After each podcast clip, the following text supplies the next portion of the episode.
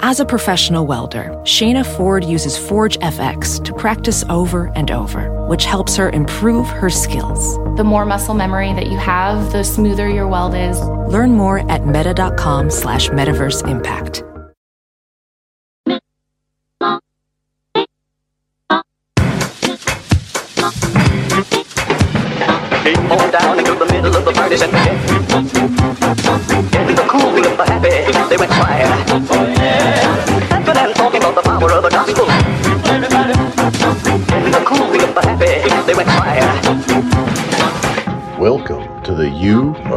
So Smart podcast, episode 154.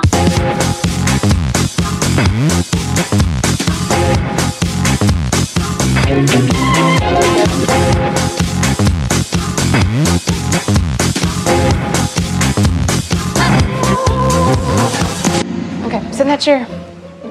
All right, here's the deal. Marshmallow for you. You can either wait, and I'll give you another one if you wait, or you can eat it now. Okay, so here's the game. See these chocolates? Uh-huh. I'm gonna give you one right now, but here's the deal. If you don't eat it and let it sit there for a couple minutes, I'll come back and I'll give you a second one. I one. give you a marshmallow. If you want, you can eat this straight away. Okay, so here's the deal. There's a marshmallow. You can either wait, and I'll bring you back another one, so you can have two, or you can eat it now. When I come back, I'll give you t- another one, so then you'll have two. But stay in here and stay in the chair till I come back, okay? All If you eat this one, you don't get this one, okay? So I'm gonna leave the room, and you can't eat it. You have to wait five minutes, okay? Okay, now I can eat it. Then you can eat it, okay? And, and if you haven't eaten it when I come back, then you can have a second one.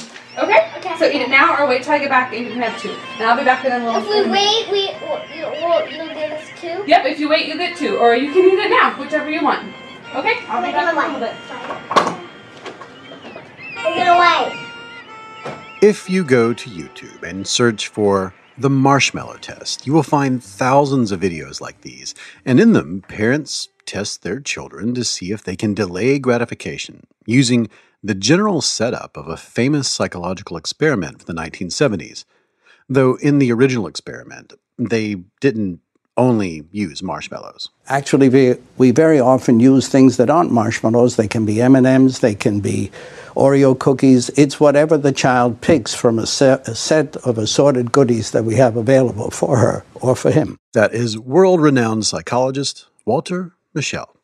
Uh, what I uh, have been studying for uh, about 45 or 50 years now is how children develop self control and what the implications of self control are for their lives uh, as they grow up. To that end, Mischel created the marshmallow test, and it was a way to quantify differing levels of self control in individuals. The test does this by timing how long a person can wait before they give in to temptation.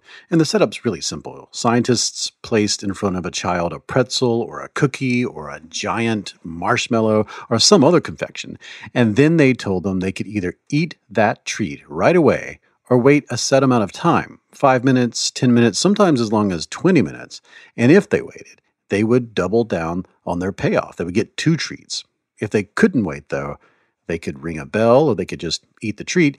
And after that, the researcher would end the experiment and mark when the child gave in.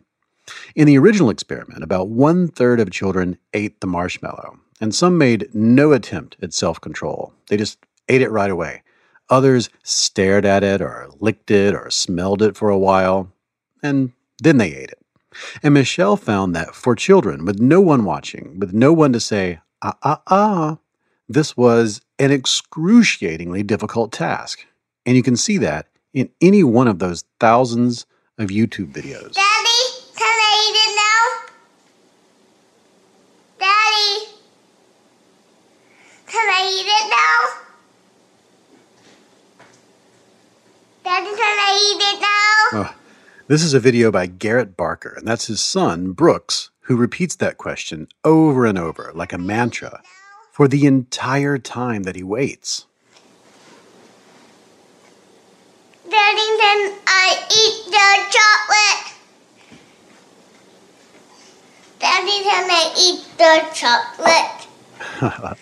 Brooks is demonstrating something important here. The kids who overcome their desire for short term reward in favor of a better outcome, they tend to use strategies like this to keep their minds off the temptation. They watch the wall instead of looking at the food, they tap their feet, they smell the marshmallow, they lick it, they pretend to eat it. Many writhe in agony, twisting their hands and feet while looking away. Some make silly noises, and some rub the marshmallow on their faces. Anything to fight the painful pull of guaranteed pleasure in the moment that will extinguish the chance of a better payoff in the future. Can I eat the chocolate now, Daddy? Can I eat the chocolate now? Ugh, so sad. And Brooks' dad does something that you will see every once in a while. To Brooks' dismay, he ups the ante. Hey, Brooks. Can I eat the chocolate now? Did you eat it? No. Let me see. Oh, wait, leave it there for a second. Don't touch it yet. Why? So here's a deal. I'll make a deal with you. Here's two. If you don't eat those, I'll give you three. Okay. Okay? But this time I'm going to go outside and you have to be quiet the whole time, okay? Why? Because that's the test. That's the game. If you don't touch, if you don't eat those, I'll give you three chocolates, okay? N- n- can I eat them now? Nope. You, if, if you eat those, you only get two. But if you don't eat them, I'll come back and you'll get one more. Okay. Do you understand? Yeah. Okay, I'm gonna go outside. But you have to stay right there, and I'll come back in and see. If you eat.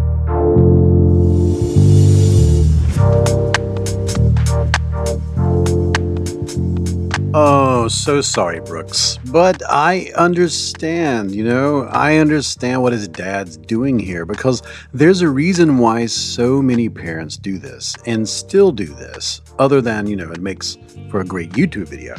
It's because Mischel kept tracking the kids in his study. And as they grew into teenagers and adults, he found that the ones who could wait showed a lower incidence of behavioral problems in later life.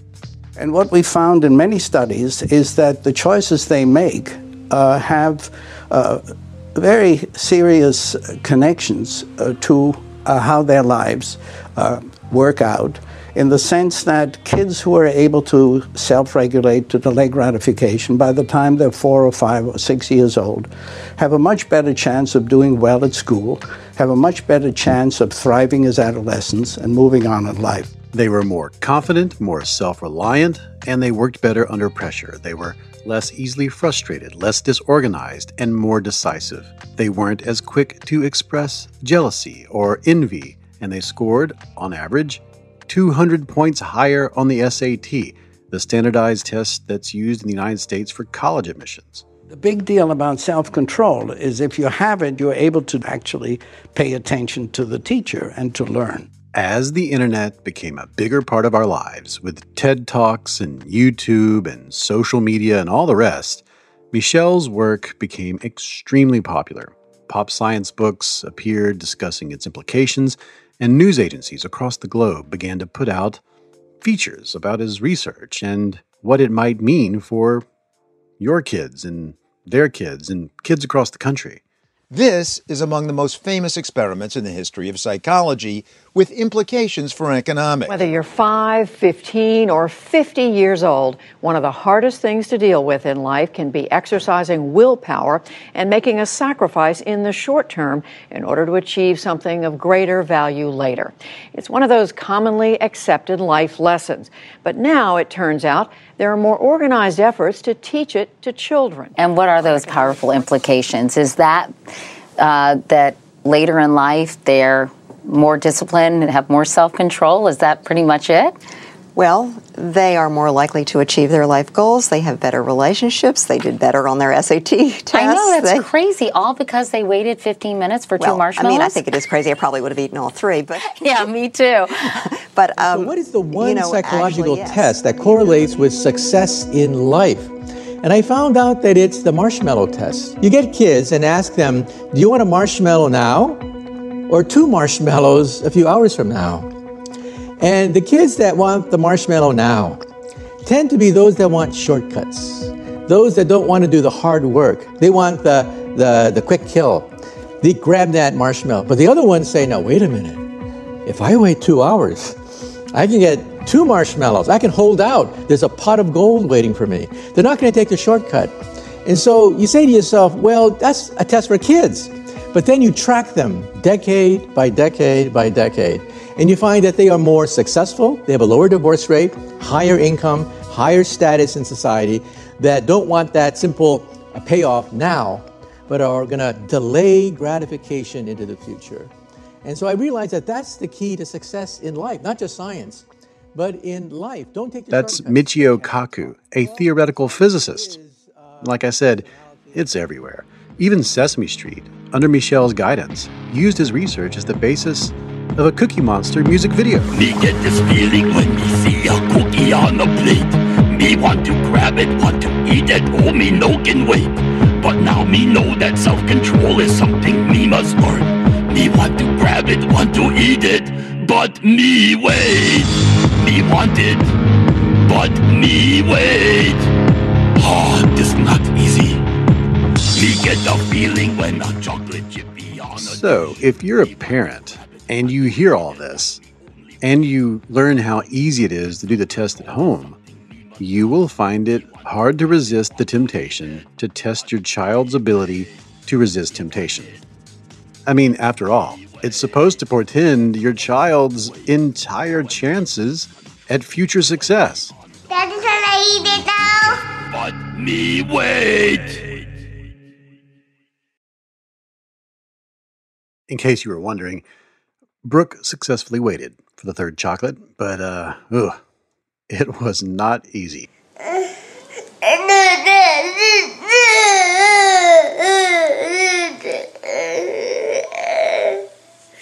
Are you okay? Yeah. Was that frustrating? Yeah. But guess what? You won the game because you were able to wait, huh? Was that hard? That was a hard game, huh? But guess what? Waiting that long was worth it, wasn't it? Because now you get to eat three. That's pretty cool, Brooks. Good job.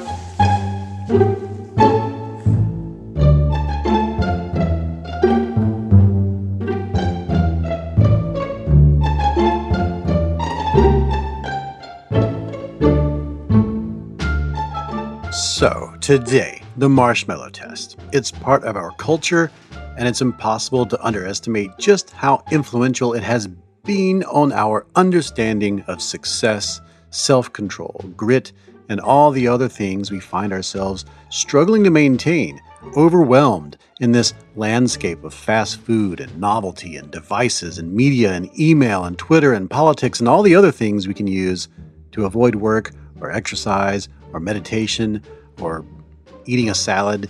Yeah, well, you know, I think uh, if you were making a top 10 list of sort of psychology studies that uh, people know about who are outside the research community, it would certainly make the top 10. I mean, it may even be in the top five up there with like Milgram and the Stanford Prison Experiment. That is childhood development researcher Tyler Watts.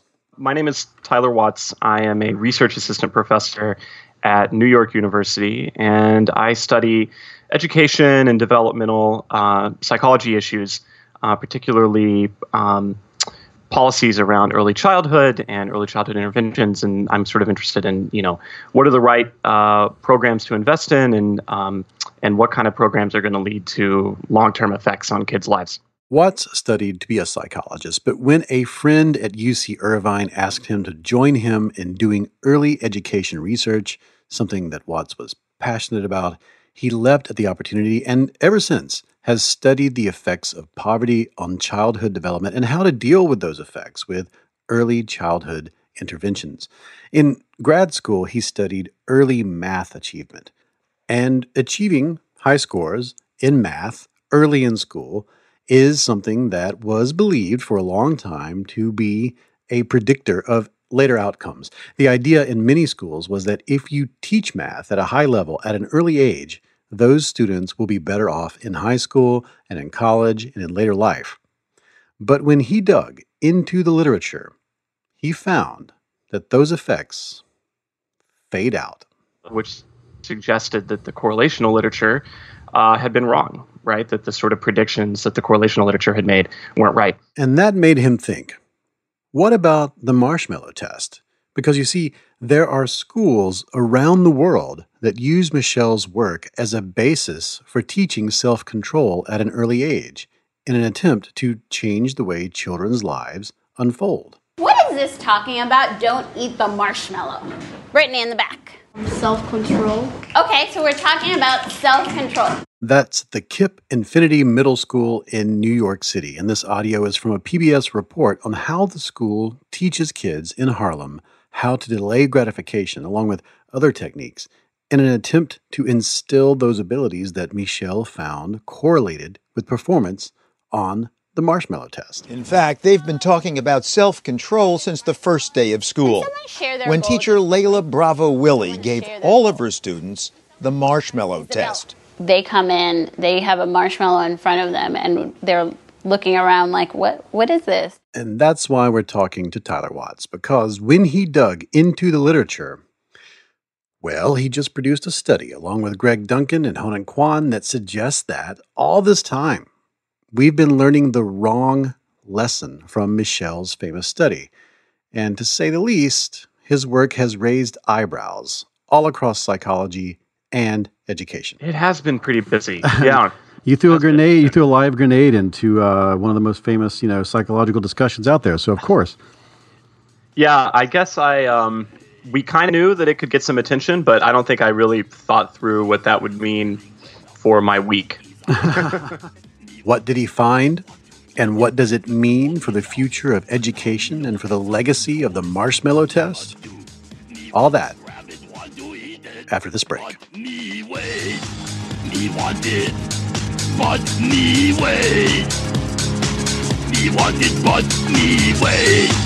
Me want it, but me wait.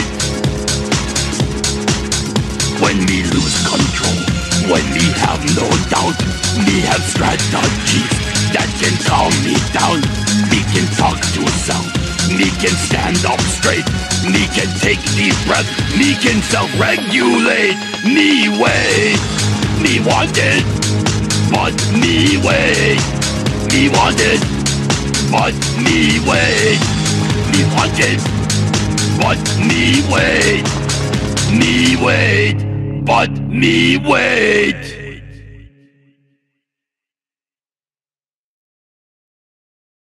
Turn your dream into a reality with Squarespace. Squarespace makes it easier than ever to launch your passion project. Whether you're looking to start a new business, showcase your work, publish content, sell products, and more, Squarespace is the tool for you. With beautiful templates created by world class designers and the ability to customize just about anything with a few clicks, you can easily make a beautiful website yourself. Squarespace's powerful e commerce functionality lets you sell anything online, and analytics help you grow your site in real time. Everything is optimized for mobile right out of the box, and there's nothing to patch or upgrade ever. Buying domains is also super simple with Squarespace, and you'll get the help you need with Squarespace's 24 7 award winning customer support. Squarespace empowers millions of people, from designers to lawyers, artists to gamers, even restaurants and gyms, to turn great ideas into something real. How do you turn your great idea into something real? This is what you do. You go to squarespace.com slash so smart and you're going to get a free trial. And when you're ready to launch, you can use the offer code so smart to save 10% off of your first purchase of a website or domain. Here are those two deals. Squarespace.com slash so smart. That's for the free trial. Offer code so smart. That gets you 10% off of your first purchase of a website or domain. Go to Squarespace, use Squarespace, and turn your idea into a reality. Time to talk about my favorite thing in the world, the Great Courses Plus. I know you love learning new things. I know that you love challenging the way you think about different ideas, which is why I want you to check out this thing that I love so much, the Great Courses Plus. This is an amazing streaming service.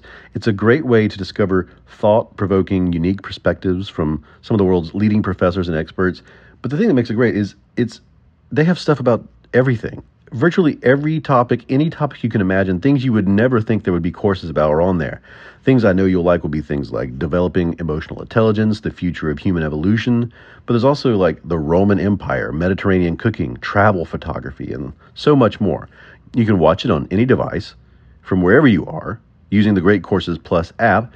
And if you don't want to use the app, you can watch it on your TV or your laptop and get the full video experience. It's really cool. I recommend checking out a course that I really enjoyed The Psychology of Human Behavior. Of course, I enjoy that course. This is a course taught by Professor David W. Martin, and you get 36 lectures in this course, each one of them about 30 minutes long. It starts out with modern psychology and historical context, and then it moves all the way through Freud, and then into the details of psychoanalytic theory. From there, you bounce into anxiety and mood disorders. You talk about schizophrenic disorders. And then by the time you're in the middle of all these things, you're talking about therapies, talking therapies, physical therapies, behavioral therapies, models of motivation. By the end, we're talking about psychoactive drugs, how to engineer psychology going forward, how to look at perception, evolutionary psychology, memory, and more. Take your knowledge to the next level with the Great Courses Plus. Right now, they're giving my listeners a full month of unlimited access for free. There's so much stuff on the service. In a month, you would get so many cool things into your brain. And then at the end of that, you'd say, oh my God, I could do this for years and I would never, ever, ever, ever see it all. Get your free month right now, signing up through my special URL, thegreatcoursesplus.com slash smart. That's thegreatcoursesplus.com slash smart. And now we return to our program.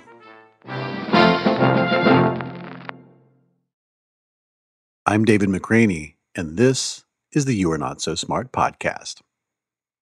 In May of 2018, Tyler Watts and his colleagues set out to investigate one of the major takeaways from the original marshmallow test research that not only can you teach kids how to have better self control, but by doing so, you could improve their chances of success in later life. You know, there are like charter schools and private schools that will give kids the marshmallow test uh, when they first come into school, like in kindergarten, and they'll sort of use that to make uh, behavioral diagnostic decisions. I, I, was completely unaware of that. I didn't know that schools were, were actually doing that.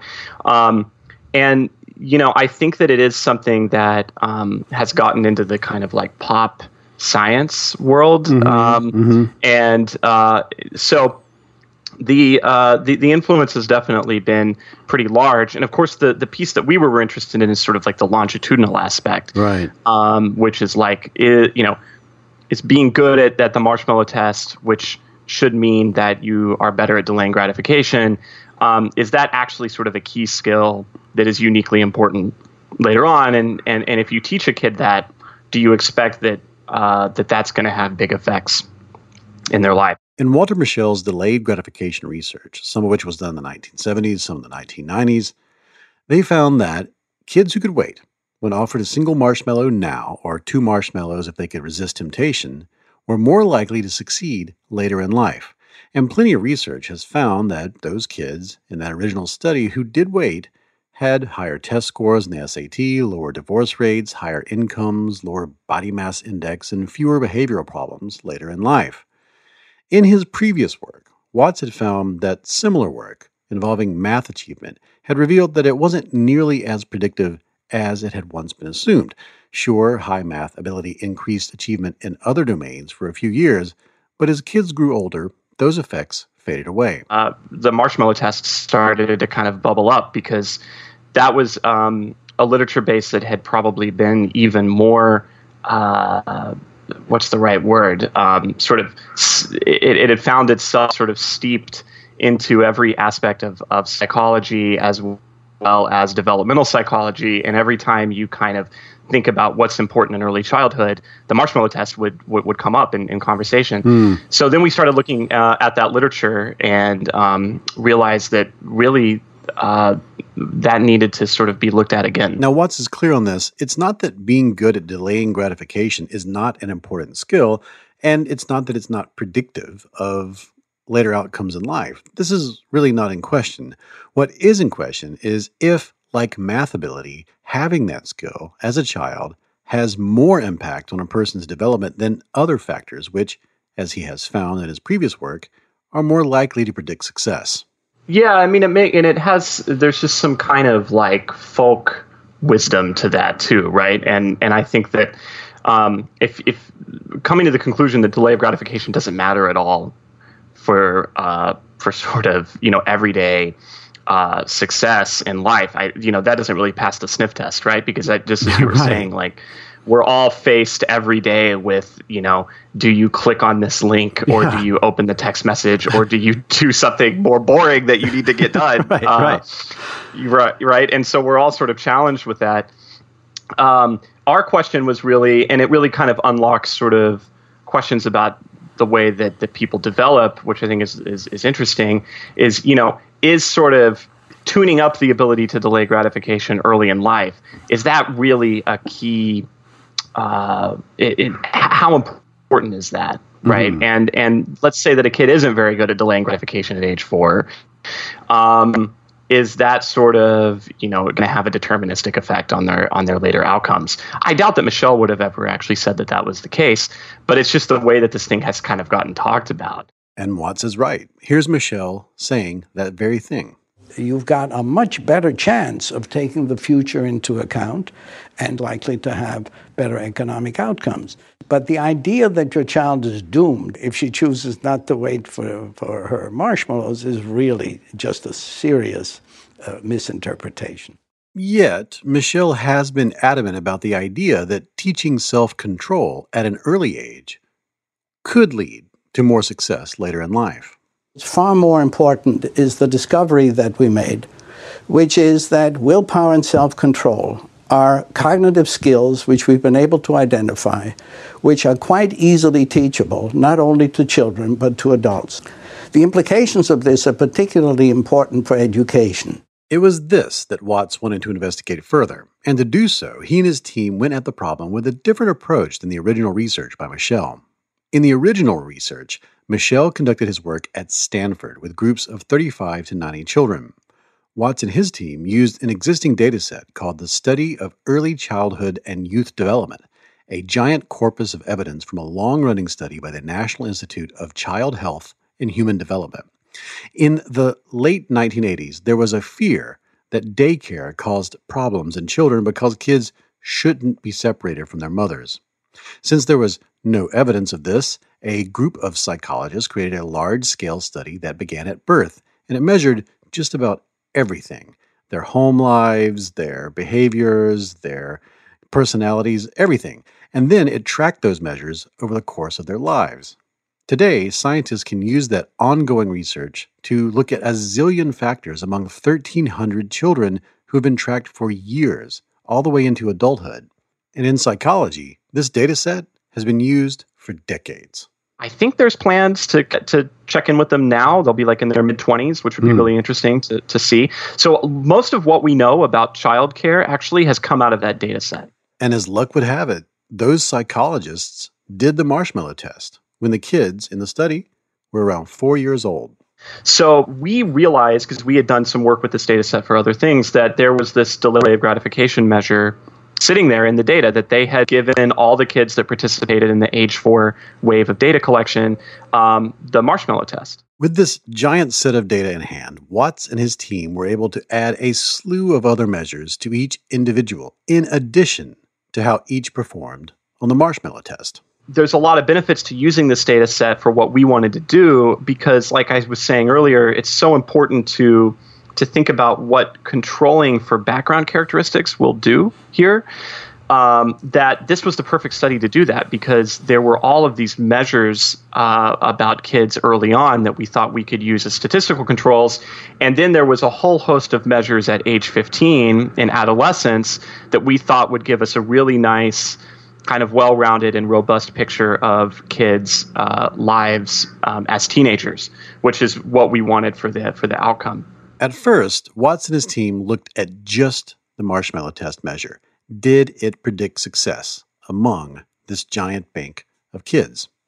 And we just looked at um, what's the raw correlation, unadjusted, no control variables, mm-hmm. between waiting and all of these later outcomes at age 15. And we found that um, there was a positive correlation between uh, weight, uh, the, the, length of time weighted, and um, uh, adolescent achievement. So there was a test of math and a test of reading, and kids that waited longer were doing better on both the, the math and reading test at age 15. But then we, we were really surprised that we didn't find really any relationship between waiting and all of the behavioral measures that we had at age 15 for these kids. So, yes, kids that can delay gratification perform better at math and reading in adolescence, but that better performance it fades out by the time they're 15. They then checked for antisocial behaviors and depressive symptoms, risky behaviors, drug use, pregnancy, impulse control, and other factors, and they found little correlation with those outcomes and how people had performed in the marshmallow test as kids. Next, Watts and his team decided to add other measures. In other words, they put the marshmallow test aside and looked at other things that the psychologists had learned about the four year olds and they then compared each of those in the same way to see if they correlated with good or bad outcomes later in life.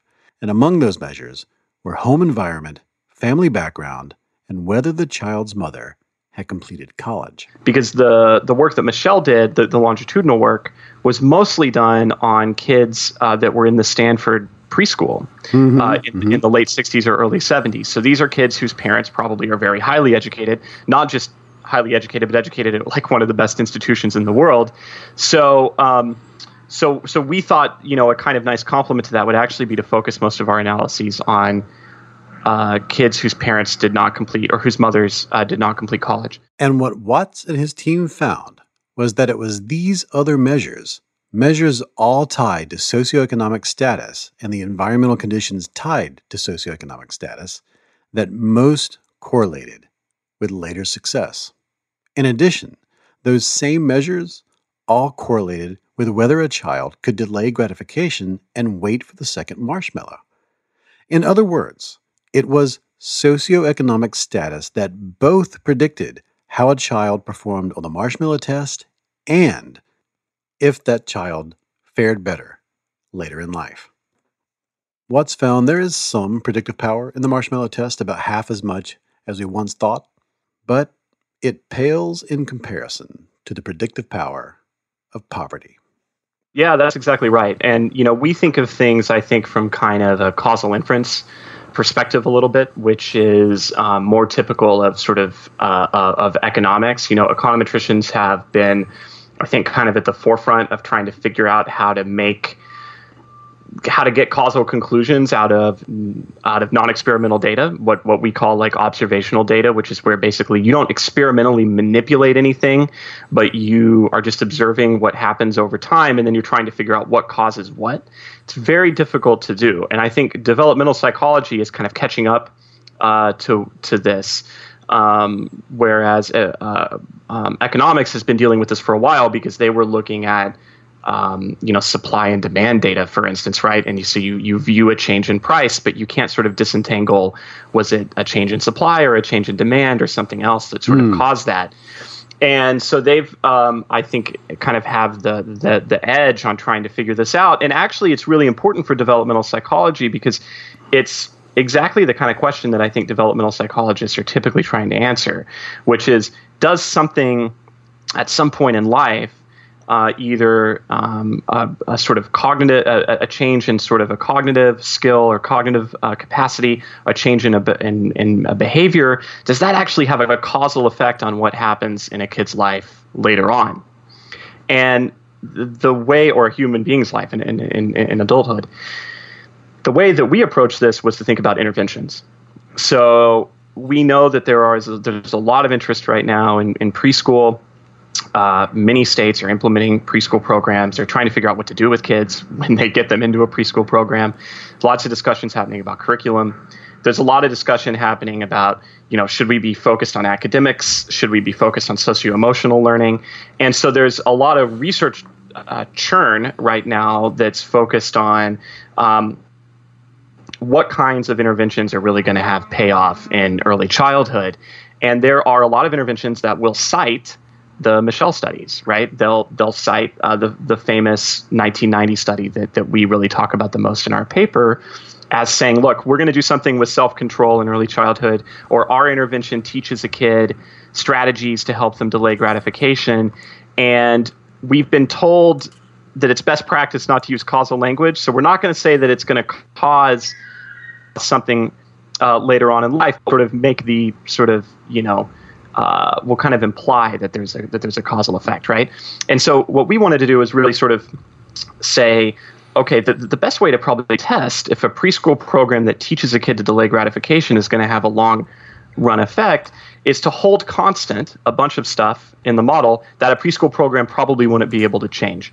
So in our sort of first set of models, we control for, like you said, you know, race, ethnicity, gender, stuff about the parenting environment, um, characteristics measured very early on about the child, like birth weight. There's a very early measure of, of cognitive ability and temperament in there. And it's true that some interventions could actually change some of this stuff, some very, very sort of ambitious interventions that would start from birth. But we were kind of focused on okay, if you have an intervention at age four, it tries to teach kids delay of gratification, it's probably not going to change any of that. So if we kind of hold constant that, and what the statistical model basically does is it says, let's take a two kids who have the same background in all those ways that I just listed off, and now one of them sort of is able to delay gratification, right, or mm-hmm. is able to wait a little bit longer on the test, and the other isn't.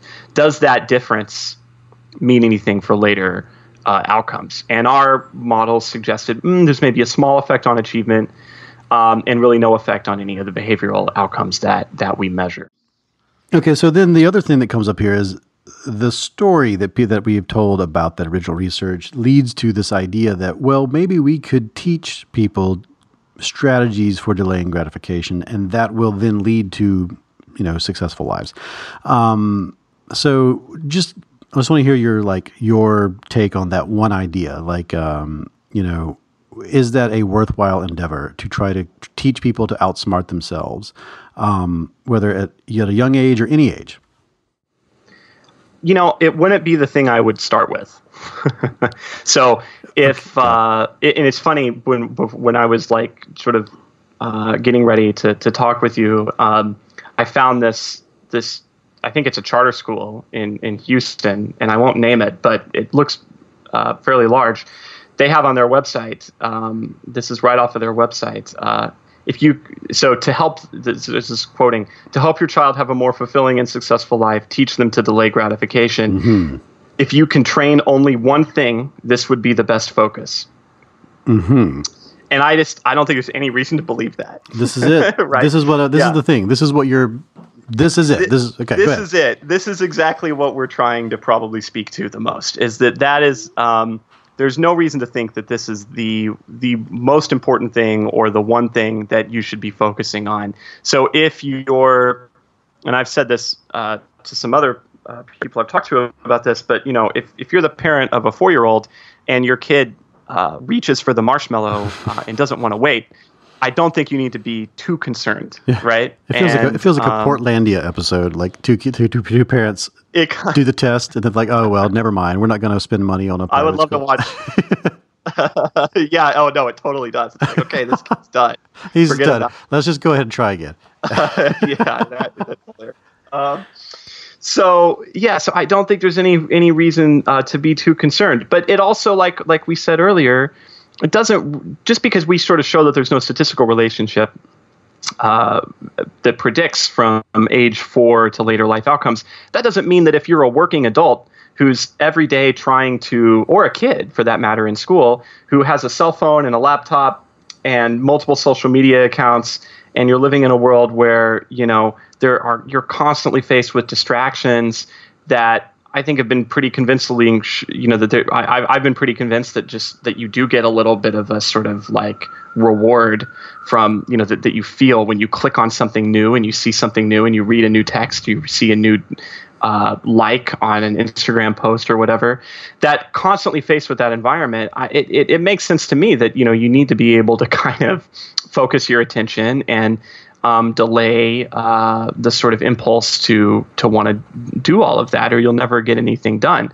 So you know, I'm not trying to say that delay of gratification is not uh, is a meaningless life skill, and I don't think my co-authors would agree with that statement either. It's just about is this something that we should be really worrying about teaching kids at age four, right, Right, or right. age three or age five or Yeah. whatever.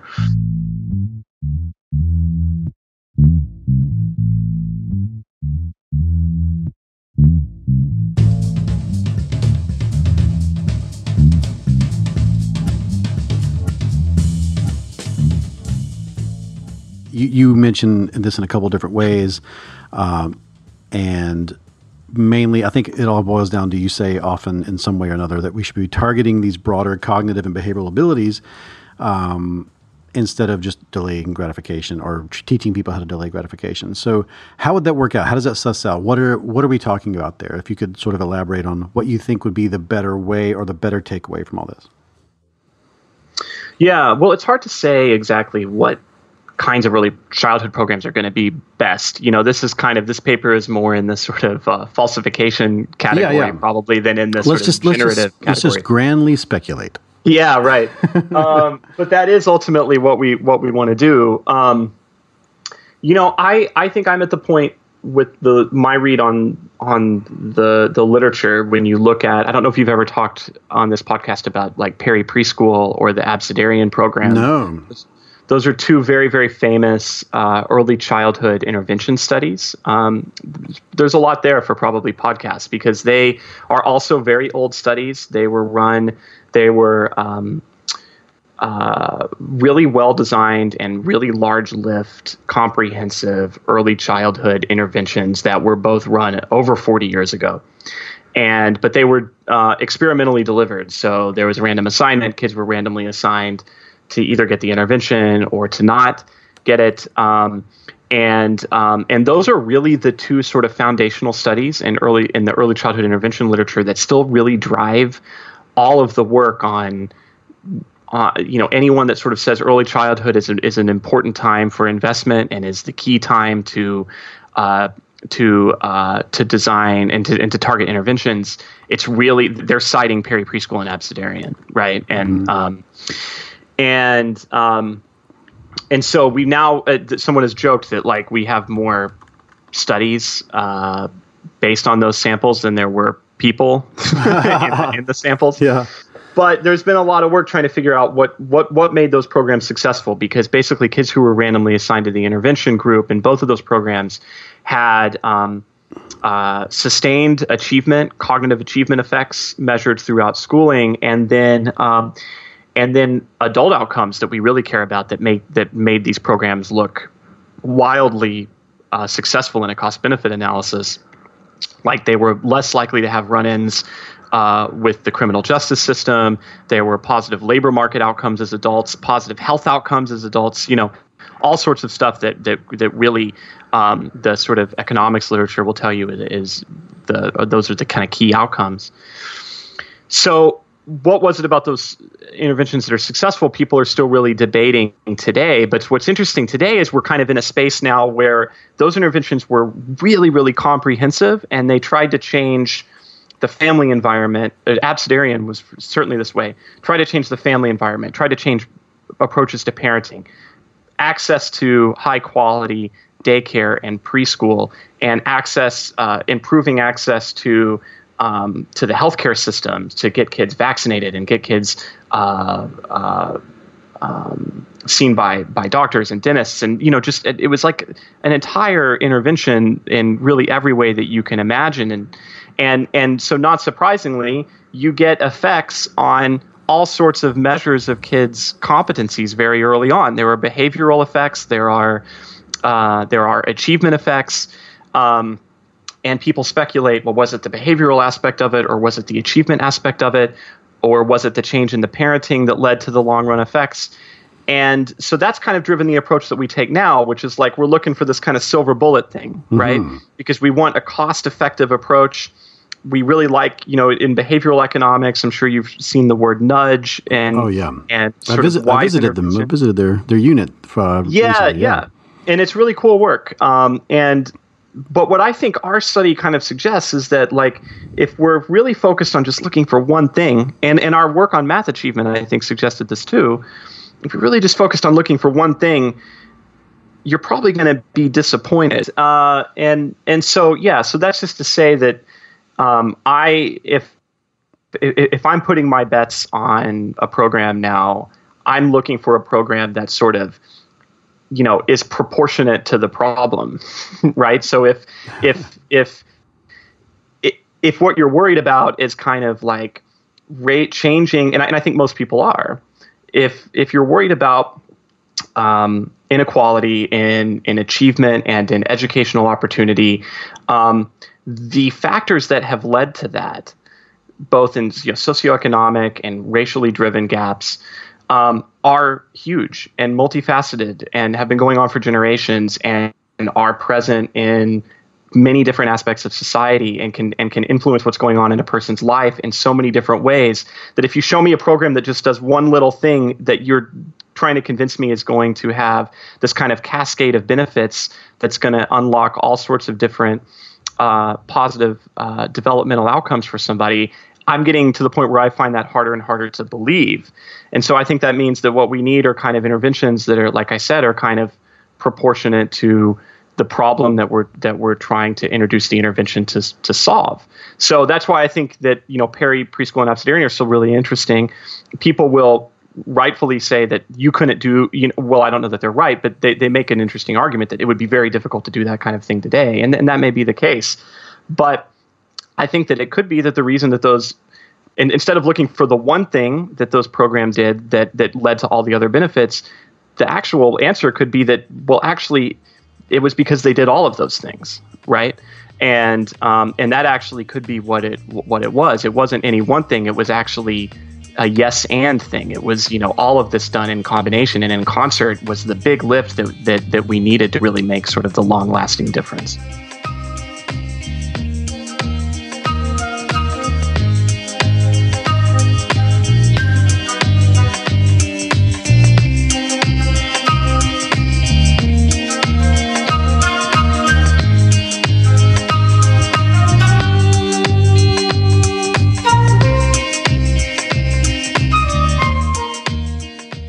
If you were to say, based on what you know now, what is what would you say is the the best takeaway from the original research? Um, well, from the original work, I would say that the best takeaway, number one, is that there's there's variation among kids in their ability to um, sort of get through this kind of interesting and, and rather sort of complicated um, cognitive test, right? And um, and that through sort of setting them into this into this task or sort of or observing them in this task, you can really learn a lot about how kids are thinking. Uh, and and that's what Mischel uh, wrote about for for many years. He he talked about the kinds of strategies that kids sort of would spontaneously uh, come up with in order to get through the task. You know, they would sing or they would they would come up with games in order to distract them. I mean, there's so many things that we can learn from from that about sort of the way that kids think and the way that um, that uh, uh, kids behave under under this kind of setting. Um, I think that's to me still a really really important uh, takeaway.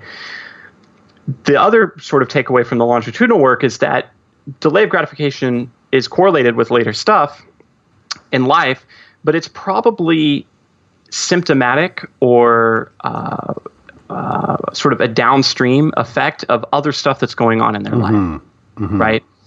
And I think that's you know how you interpret that and, and, and what you do with that is sort of up to you. But it's it's it's not that the ability to delay is probably the thing that's causing later stuff in their life. It's probably that there's a lot of stuff going on in their life that's either putting them in a situation that's um, that that's likely to produce sort of better achievement outcomes later in high school or better uh, behavioral adjustment later in high school. And delay of gratification um, is going to kind of pop up maybe early in childhood as sort of a symptom of some of that stuff that, that, that could be going on. But changing delay of gratification, or if that's the only thing that you're looking at, I don't think it's actually going to tell you that much Yeah. about where a kid's going to end up. And I, I, as I've talked about this study, um, I, I can't emphasize enough just how I think um, sort of evergreen a lot of Walter Mischel's work is because it, it really does sort of raise a lot of interesting questions about what's going on in a, in a young kid's mind, right, uh, at the age of four, at a really sort of interesting time in development.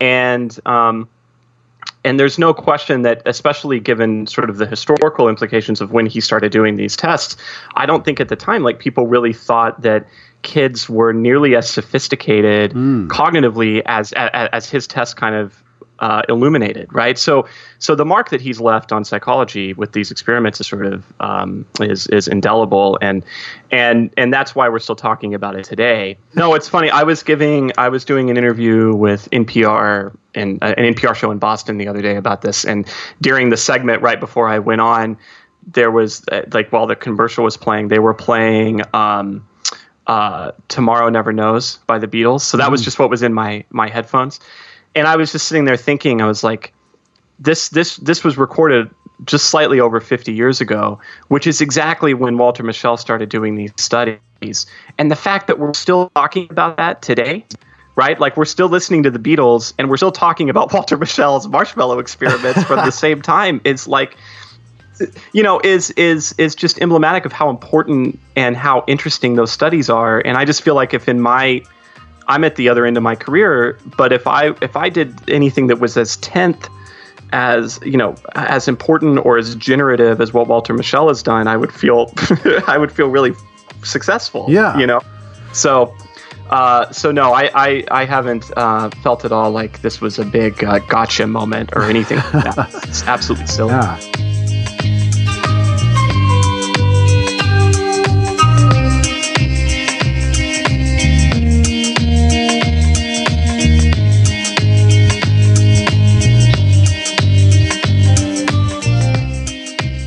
That is it for this episode of the You Are Not So Smart podcast. You can find previous episodes at Stitcher, SoundCloud, Boing Boing, iTunes, and youarenotsosmart.com.